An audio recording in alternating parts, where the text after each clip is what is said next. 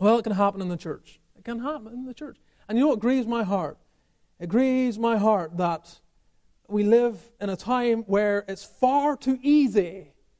It's far too easy to walk away than it is to talk it out. And so someone gets upset in the church. Someone is hurt by a word spoken. Someone is offended by a deed done or left undone or whatever the case might be. And they get hurt and they get offended. And the easiest thing is to just hop in their cars and drive to the other side of the town and go to another church where everything appears fine. Young people do this all the time. Young people always do this. They, they grow up in a church, they're struggling in their faith, especially in their teens. They see a lot of hypocrisy in the people in the church. And I'm not, I'm not excusing rampant hypocrisy, by the way, but you're always going to see a measure of hypocrisy wherever you are. You're always going to see a measure of it.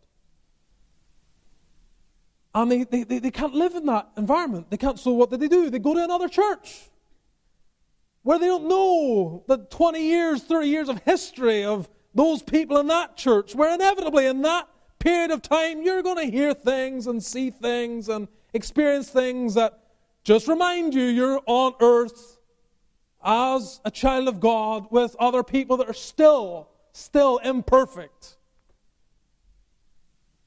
You get this whole history, the overtime, you're going to know things. But instead of talking about it, instead of saying, brother, we need to talk, you just, you, the easiest thing is to walk away.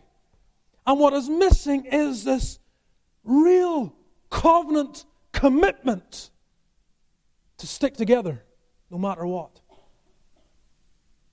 That we are in this, that we're in union with Christ what is the point of trying to ignore you here when I can't ignore you in eternity? We are here doing life now in this world, facing the struggles, the battles together. And it's, it may be easier to walk away, but that is not the will of God. It has to be worked out, it has to be talked out. This, this is how a, how a community grows and becomes really strong. Not by, with every little disagreement, one walks away. Everyone in a marriage knows this. Does not the marriage grow stronger when you work out the difficulties, when you talk it out, when you communicate? And you learn and you, you, you understand and you live together according to knowledge, and it just grows in strength. And you become more committed to one another. And this is the way it should be in the body of Christ. Now, again, for centuries, you had no choice because you didn't have a car, and your horse, if you had one, would only take you so far. And so you had whatever church that you could get to, which was probably not that far away, and you were going to be born there and you were going to die there. And so if something happened, you had to work it out. Not just hop in your car and in 15 minutes, you can be at the other side in a completely different territory, area, with different people, trying to ignore the problems. No, no, this, this is not how it's meant to be done, beloved. I wish that we had a mentality where we thought to myself, he can do anything. She can say anything. I'm going nowhere. I'm going nowhere. We are absolutely committed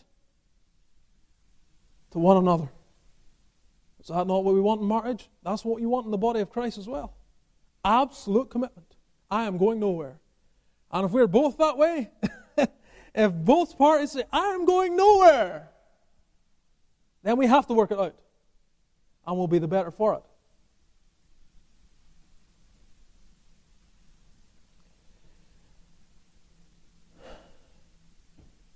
To be fiercely loyal